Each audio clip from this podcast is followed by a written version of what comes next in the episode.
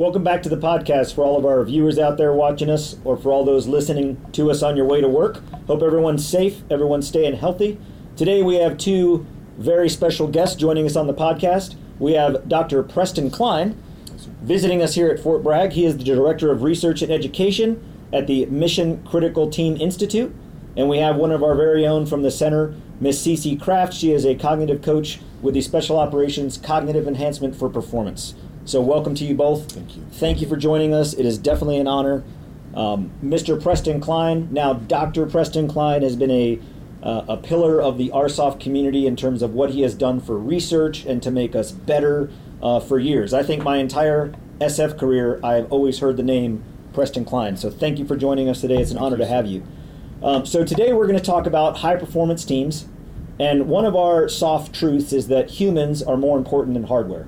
Humans are very much a part of a high performing or a high performance team. So today, that's going to be the theme of what we talk about. Talk about why high performing teams are what they are, and just basically have a discussion about um, what that looks like in, in the world, what it looks like in the SOF community, because we have two of our of our subject matter experts um, in that. So I'll just start it off with um, special operations soldiers teams, units within special operations are kind of seen by by everyone else as you know the problem solvers. You're the guys that that solve problems, and that's kind of how they they characterize us. You've been working with high performing teams in the special operations community, uh, the FBI, the fire department, wildland fire, smoke jumpers. Some people that just run and go and do the most dangerous things on the planet, high performing. Um, would you agree with that assessment or that characterization of that? You know, we're just problem solvers. You know, it's really interesting when people bring this up to me because the truth is, is that when you when you say, um, "Hey, we're you know the reason we're here is because we're problem solvers," what I always think of is, "So is my golden retriever, and so is my mom." Right? The human brain and the dog brain is designed to solve problems. If I hide my dog's bone, she will find it. She will solve that problem the reason that we have unconventional or special operations, what makes you special, is that you're adaptive problem solvers, which means that you have to find a way to be adaptive in the way that you think, the way you problem solve, the way you you move in the world, right? But that mindset change from being sort of a conventionally fixed mindset of of contingency planning, right? I'm I'm going to predict the future. You have to move to this sort of capacity building. Um, I'm going to build the capacity in the team to adapt to whatever comes. But that mindset change, and this is where Cece I'm going to bring you in, right? Is is it's not simply taking a, a conventional soldier and making them faster. It really is about thinking differently about the problems that are coming your way. And I don't know mm. if hmm. you wanted to add to any of that. Yeah, I mean, I loved what you talked about before we even started this. If, yeah. uh, you know, a SOF soldier is not a guy that's thinking conventionally faster. He's actually looking at, or she is looking at thinking about this in, in different ways and is able to consider um, many different ways to solve the same problem. And, and that and willing to come up against a problem that's slightly different and can recognize that it's slightly different. And so I think how that person, how that soldier thinks about building themselves and their personal capacity, knowing who they are as a human being, is this really essential component of they are the constant moving from these different situations. And so, how well they're building their own capacity and looking around for their team's capacity becomes this essential component to being adaptable in these different problem solving situations. The one thing that, that, occurs to me while you're talking is one of the real dangers with any team that's intact like your teams is that that ability to stay adaptive actually declines as you spend more time together like all teams that spend a lot of time we start thinking and acting the same way mm-hmm. finish each other's sentences that's a strength but it's also a strength taken too far as a weakness because what's happening is the cognitive tools in your toolbox are getting decreased so everybody's coming up with the same hammer. And so your team, even though you're building cohesion and trust, you're starting to finish each other's sentences, you have to actively find ways to make sure that you have someone associated with you who's thinking of the weird wazoo answer and that's the other big challenge. Yeah, so we talk a lot within this community, and I think you're bringing up such a great point. We'll talk about like finding the point of failure in training and the team that's willing to find a point of failure. Mm. So sometimes I think, especially with the um, op tempo we've had and the deployment cycles and, and how long we've been deploying overseas, there's this want to gain comfort when you're not deployed. Mhm. Um, I think one of the things that best teams do is they they're excited about finding whether it's something as simple as range time, um, or whether it's the way they're working through CQB or even leader engagements. They're finding training that's going to challenge them and force um, their team dynamics and their communication mechanisms and their way of interacting to evolve and change too. They're not just doing what the team already knows they do well. Because to Preston's point, you know, part of teams they norm to each other, right? So they can finish each other's sentences. But what happens the first time um, that you're put in a situation that, that challenges a team? Can the team evolve together? Can they recognize that you're not saying the thing you normally say? So how should I be adapting to that? Um, and I think that's difficult to continually look for a failure point. But I think what's great, and this gets back to something you said before, which is what do the great teams do? And what I can tell you is that the really the individuals who I see just moving from success to success are the ones that very early in their career weaponize their curiosity.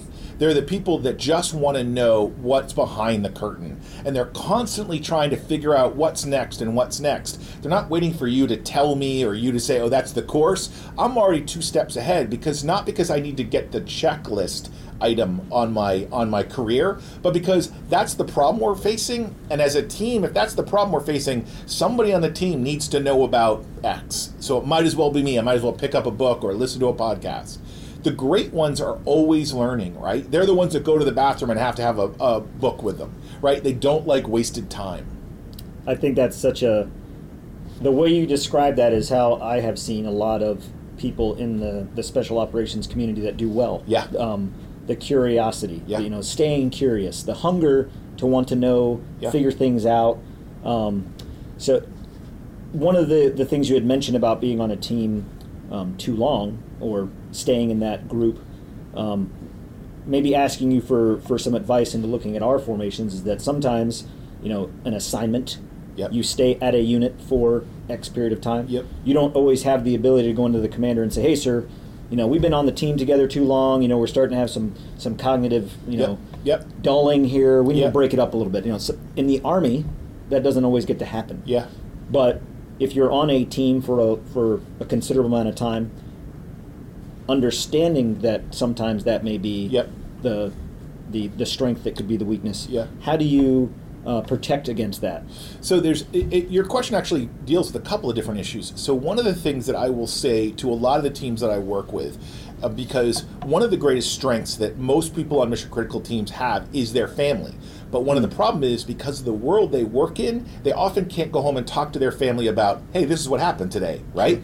And so there often is this gap. And one of the ways to overcome that and do what you're talking to is make a commitment every year to learn something new. It could be anything. It could be ballroom dancing. It could be chess. It doesn't. It literally doesn't matter. It could be gardening. Doesn't matter. The point is, you're doing something as a beginner with someone you care about. So you're both beginners. So you have to learn and remember what it is to be a beginner again, and you have to go through the process of exercising those muscles of. All right, I feel stupid. I'm like I'm all fumbly and umbly, which is not my good place. But I'm going to master this, and in the act of mastering it, you're activating parts of your brain that lend itself to even though it's not related it's related in terms of what we call your neural plasticity your ability of your brain to look around corners So I, I think with that, like you, you, know, you hear in sports psychology today, many of you may be hearing in education, um, you hear growth mindset, fixed mindset, and I think that's part of it. Like, Yep. what are you looking for opportunities to be curious? And you use the term, and I love it, weaponizing your curiosity. Well, you need to weaponize it across multiple facets of life, and that you know, Yep. learning something with your significant other, learning something with your kids, going through that experience. What does it look like? What do you look like when you're learning? What do you look like when you're challenged?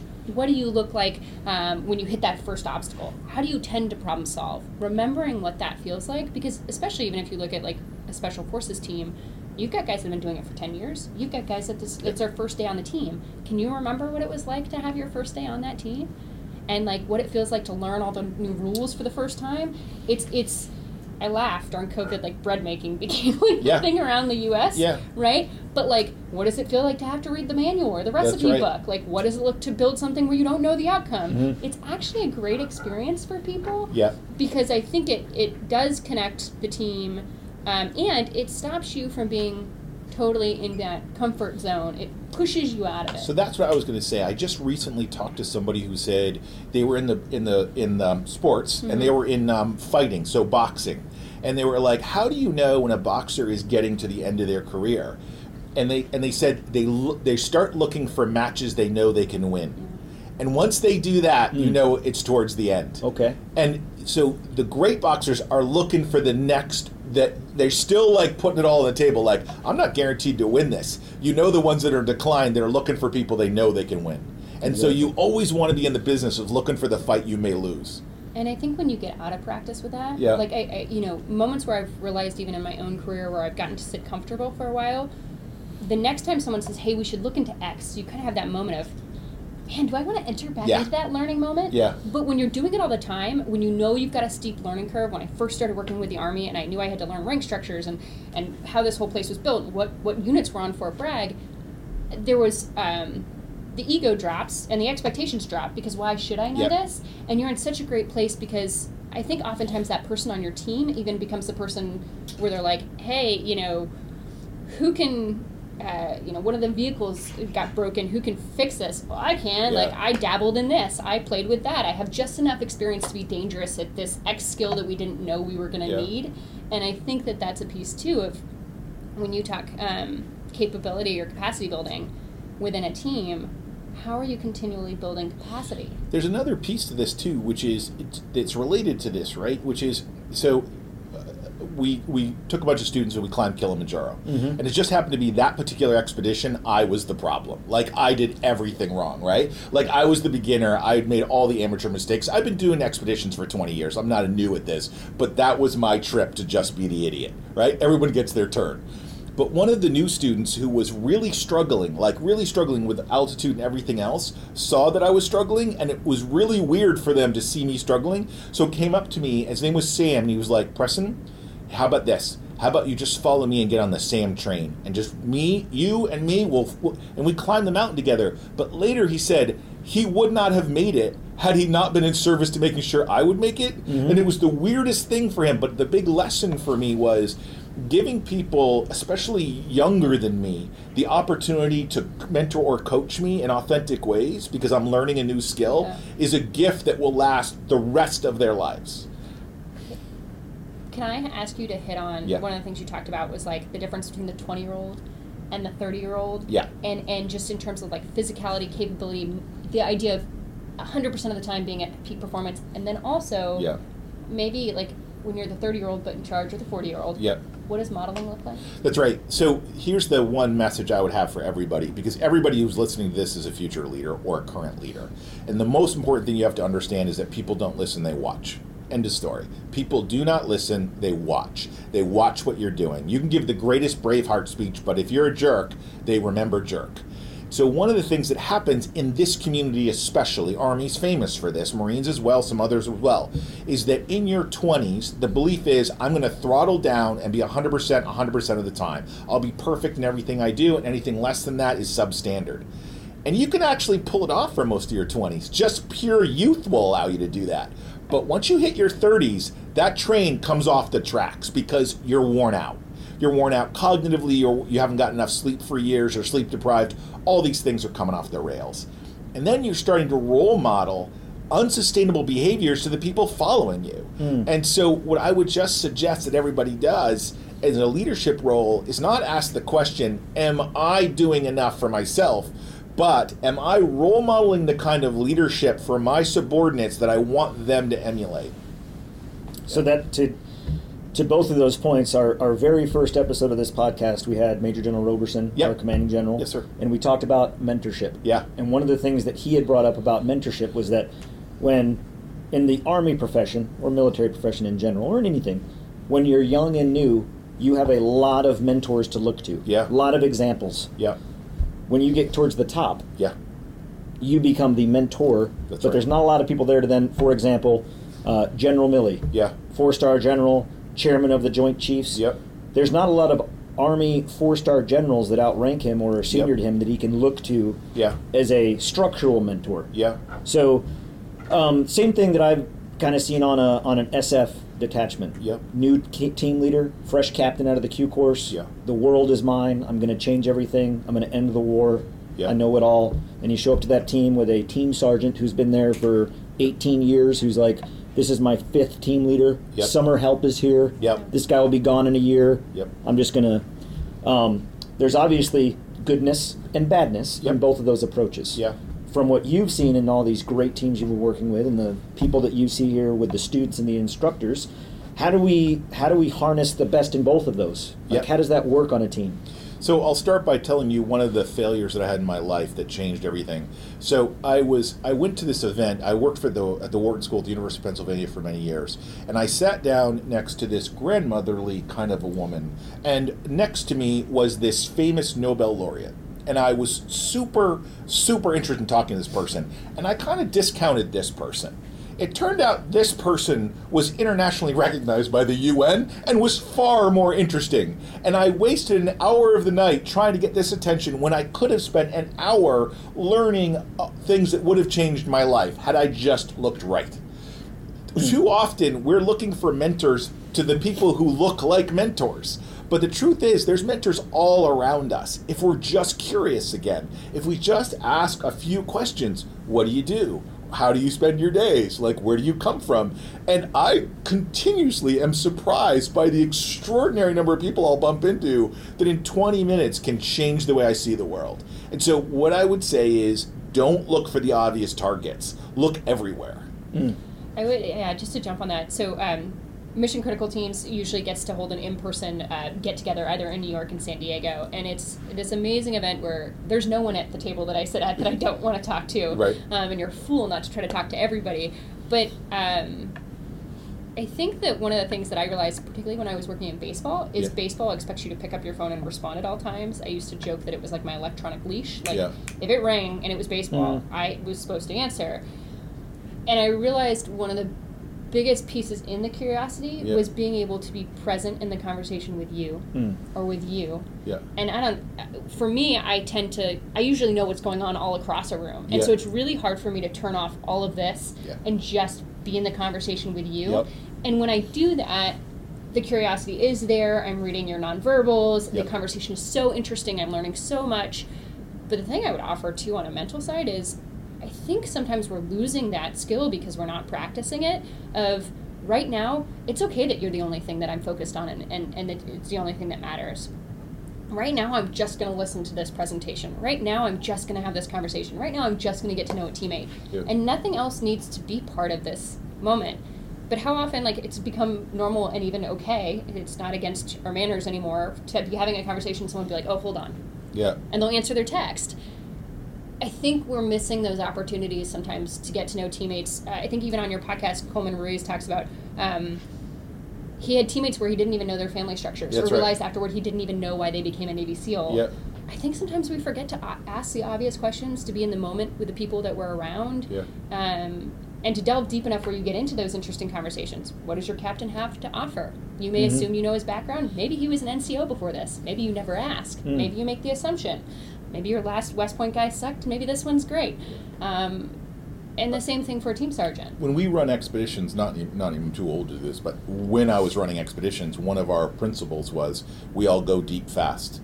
Because we're not going to be together long, we're only going to be together 10 days. We're not going to spend a lot of time sort of like wasting time. I'm immediately going to check in with you, find out who you are, what you care about. Because if I'm going to be in the middle of nowhere, cold, wet, tired, and hungry, I need to know that now if we're going to move from transactional to transformational. Mm-hmm. And for us in education, that's what we're always trying to do. That's the sweet spot. I don't want to transact with you as an instructor. I want to help transform you towards your potential. That's how I want you to remember me. I want to be part of that. That's what makes all this amazing. But to do that, I've got to do this. I've got to go deep fast. So all of our students here, um, I'll, I can only speak to my experience in the Q course, in the qualification course, and getting towards the end in, in Robin Sage, Yeah. and they bring you all together into a team, a training Yeah. operational detachment, which mimics that of a operational detachment in the Army. But in that case, that team's been together for a little bit longer. Yep. Um, so in Robin Sage, they expect these individuals that are still very much novices to come together to do something in a high performing way Yeah. as, a, as individuals. Um, and some of our some of our students when they get to that, some do great, some some have a challenge. What what would you recommend for for those out there listening um, to in terms of looking at um, performing high high performing on a team when they're not necessarily you know at that level yet? So, a couple, just real quick, just some language here. There are groups, there are teams, and there are swarms. Okay. A group is just an assemblage of people. Okay. A team is actually a, a group of people that are interdependent. I can't do my job if you don't do your job. Excellent. And that's a team. So if you're on it with a group of people, but you're not interdependent, you're not actually on a team. And so you have to establish interdependency, trust, and cohesion, right? And and then by the way, a swarm is just a gathering of people that have to execute quickly to do a thing. Think about a car crash, right? Car crash, everyone pulls over, rushes over to get the person. That's a swarm. That's a great a tactical swarm. Awesome. They're going to save a life, but they might not know, even know each other's names. Mm-hmm. If you're working together, what your goal is is to build trust and cohesion. So you just ask some very obvious questions. How do people build trust and cohesion with me? Then do that. like it's that simple, right? It's like, well, a little bit of vulnerability, a little bit of like, I got to let people know who I am and what I am. And what do I want a role model? Well, I probably want to be the person instigating that. Where do I want to start from? Probably not bragging, probably by curiosity. Tell me where you're from, tell me what you care about. Let me share it with you. So I think one of the things that Robin Sage does that's so interesting is it, it, it does it says basically how quickly can you how quickly can you go deep? Yeah. And and therefore how well is your team going to perform, mm-hmm. right? So if you're prepping for Robin Sage and you don't know what team you're going to be on, how well do you know yourself? Yep. How well have you thought about what you want to model to others? Yep. Are you willing to be curious and put yourself out there and ask other people questions? So are you like too cool and hanging to the side because no one's else, else asking a question? Or are you walking up and saying, "Hey, I'm so and so. This is who I am. This is what I do. This is you know why I'm here. Who are you?" Um, You know, a real sorry to interrupt you, No, but one a real interesting part of this is what we've found is that there's a whole lot of reputational risk that goes on Uh-huh. early in teams, right? Everybody's avoiding wanting to get the nickname. I don't want to get in early and then get named as the bossy guy or the or the pushy guy, right? So I'm going to hang back because what I'm fearing is I don't want a nickname. But think about that for a second. If what you're if what you're deciding to do is based on your fears rather than your potential, you've already lost you've already lost. So if you're already going into an exercise afraid you might get a nickname, it's over anyway. So so stop. Just commit yourself. Expect that everybody around you wants the same thing you want. Throttle down into that and support them. Sorry to interrupt No, you. I, but I think you bring up a great point too of like, think about where the best team you've ever been on started, Yeah. and then where they get to. And like my phrase with that would be like, great teams get dirty fast. Yeah. And what I mean by dirty is like, you probably had one nickname, and five months later you probably have another, and there's a lot of inside jokes, and there are nicknames, and guys are hanging out and touching each other, and and, and I mean like, the both the physical signs of a tight team and Yeah. the inside jokes of a tight team, those are real, and so I call it distance to puppy pile. Yeah. talk more about that. So uh, if you put ten teams on a field, if you look at them, you'll you can tell from a distance which ones are doing well, and part of it is physical proximity. Great teams, like every team I've ever worked with on an expedition, by the end of the expedition, even if there's a big room, they're all sitting on the same couch together on top of one another. They physically want to be touching and near each other. I don't know why. I just know that's the mark of great teams. Well, and I think you hear post deployment, and Yeah. I'm sure you've heard the story. Like, I laughed. I was talking to two guys, and they were like, "We come home from deployment, and they were living near each other in Florida, and they were like, we just want to go hang out with each other. And it drives our wives crazy because we just deployed together, but like they miss each other, Yeah. you know. And I think that that's that sign of like you've gotten past the fear, the ego, and you've gotten into just enjoying and, Yeah. and being performance oriented with that. That's right. And I feel like that's you want to you want to be on a great team. You want to you know get to a place where that team's going to throw out novel and exciting ways to solve problems. You want to get out there where you can fully show the team your capability. Get dirty fast. Yeah, but to your earlier point, what makes great teams great when you're on them? What makes them great is you're, you you can't surf the wave by yourself, but together you can. And once you experience that once, once you're part of something that takes what you have and accelerates it, and you can't achieve by yourself what you can achieve with them, you get hungry for that. You're like, Yeah. I'd like more of that. it, it, it becomes a a collective comfort Yeah. to have that, and I think that um, I can give an anecdote just like that that Yeah. matches for what those in uniform. Um, right here at Fort Bragg, Third Special Forces Group, when we were in these old buildings Yeah. Yes. over here. You see the new buildings, Yeah. but right across the street, they're the ones that look like they were left World in the War II. 1980s. Yeah. Um, small, low ceiling team rooms. You walk down the hall, every detachment, you know, lights maybe not working, Yeah. but you walk in there and a detachment's got the old couch they found at the thrift store, and it looks like a, a, te- a dugout, a team room where a team hangs out. Um, and people liked that. Yeah. They built us the new battalion operating facilities out at the Yarborough complex down on Chicken Road. State of the art buildings, Yep. surgical, professional building operation office like. And we moved everybody in where everybody in the team was supposed to have this is your desk, this is your desk, this is your desk, this is your spot. You walk in one day and the team's got everything off of that wall moved off. Yeah. And that's become like, Yeah. that's where we put all our stuff, Yeah. that's where we all sit, that's where the couch is going. And they went back to that Yeah. feeling of comfort. Yep. And some people would look at that and say, "Oh, it's a, it's culture." It might be, but there's some comfort in It's that, also human. in that team dynamic Yeah. of coming together as a team. It's also sitting in the cave after the hunt, right? Like this is some exactly very primal Sit- stuff. That's a good way to look at it. Very primal. Yeah, sitting in the It's- cave after the hunt. It's very That's right. primal. It's it's literally like you're still alive and you're still alive and I can smell you. We're still human. Like That's all right. that stuff still matters. That's right. Can you talk a little bit about because I think this is one of the things we we talk about in high performance, and we've got such a driven population here. But the expectation that you can perform at 100%, 100% of the time. Yeah, you just can't, right? And so what ends up happening, we've actually here's the one thing we know after 20 years of war, we're really good at breaking people, like really good at it. Um, and the problem is it's self-perpetuating. And so what ends up happening is no matter what we do with NICO and study the chemistry, which I know you know way more about than I do, we just know that that the high performance is a sine wave. You can't stay in high performance. You achieve high performance for the playoffs, and then you have to chill out for a little while. You achieve high performance for the battle, and then you have to, to crash for a while. Hmm. If you push off that crash, you're not getting rid of it. You're just compacting it. And when the crash comes, it comes with velocity and with power. So here's here's the easiest way to understand this is that a good friend of mine is a guy named Vikram Bakro. He's a heart surgeon. He now runs FIMRIC, which is one of the largest sort of pediatric sort of international heart surgery groups. Um, famous guy. And I said, I was asking him and a guy named Chris Warner, I was asking Chris Warner, who was a mountaineer, when he knew he became a professional. And he was like, when I made friends with the pain. Before I used to compartmentalize it, and once I became friends with it, it was fine. But then Vikram said, Me too.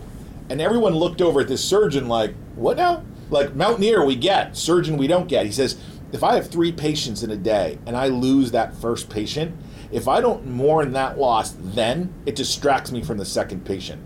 The only way I survive to become professional is that I own each loss in the moment and I take the time, I mourn the loss, and then I can get to the next one. We see this in professional sports.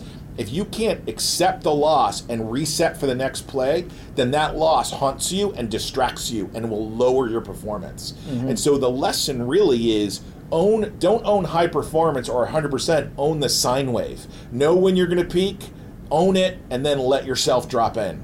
I think a a big great part of that. Um, so putting together some of your stuff, like what's the difference between that twenty-year-old, um, maybe going through the Q course, and what's the difference between that high-performing Yeah. team um, that, that maybe has gotten to do a few deployments together and, and is doing a good job? And I think some of that to me is when they start to own how a human functions. Yeah. And they start to know it, right? And Yeah. so it's not can you run at 100 miles per hour into wall after wall after wall after wall after wall after wall after wall. That only works for so long. It's when does the team, the leadership, the individuals start to realize, hey, we're important in this. So when do we want to peak? When are when are we going to need to drop? When can I watch you guys and say, hey, like you don't need to take this one. You need a break. You need to stand Yeah. down. We need to get we need you to get sleep because we're going to need you for other right. stuff. When do they start to think about themselves as important assets to how that team's going to perform? Yeah. When do they stop demanding 100% 100% of the time? And so, you know, when we talk about like so separate, we talk about the cognitive piece, to me that's such a huge component of when do you start to realize you matter and weaponizing your mindset, weaponizing curiosity, weaponizing how you function, or um, or leveraging. Maybe even leveraging is a better word. Leveraging those components of you are human that has components to it that Yeah. are really important you consider.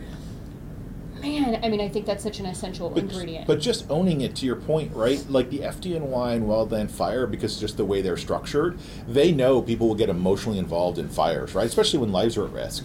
And so if you're in the ops center and you've been there for 12 hours and it's time to rotate out, you're going to fight it. We see this in NASA with flight directors too. You're going to fight it like, wait, I, I'm really invested, I need to go. But leadership will come in and go, no, get out of here. Like, go get Yes. some sleep. You can't be here because I actually need you for the next cycle.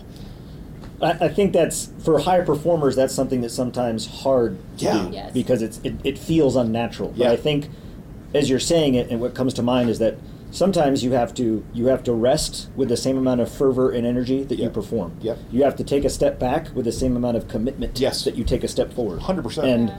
you know, I look at um, I've got a I've got a two year old son, and this guy is just 100 miles an hour. Yeah. But when he goes to sleep, it is drool on pillow, Yeah. Yeah. face Fully wrinkle, committed. Yeah. committed. Yeah. And it is, and, but and when he's up again, boom. But when he's sleeping, commitment Yeah. to sleeping. So, what I what I say to uh, everybody in the Five Eye community is: Are you building a four year career or a twenty year career? Because at the pace you're having, you won't make twenty years. You'll have an amazing four years. Don't Hmm. That's get me right. wrong; you will crush it for four years. That's right. And great, you'll be broken afterwards. You'll have to recover, but that's on you. But if you're building twenty years, that's not what this looks like. Well, and I think I think too talking to people in the community. I had six years here, and then I went to baseball, and now I'm back. So a lot of people during my first six years have gotten to kind of that they're they're getting to their 20 years, they're retiring out. Man, they're hurting. Yeah. You know, and so they might have made it 20, but they're talking about returning home, and they can't hear, and they don't have their balance, and they've given up their motorcycle because they can't ride it because they don't have their balance because Yep. they have vestibular Hips, issues. knees, their hips, their knees are gone. They can't move. They don't like to walk. Right. They won't take the dog for the walk because so what is, what is that Yeah. right and, and and so i think there's a piece there too of what's necessary You, because yeah, if you're going to be of service to the country, you don't have to sacrifice your mind and your body and your spirit to do it, right? Like you, you should have a second act, but to do that, you have to be thoughtful now.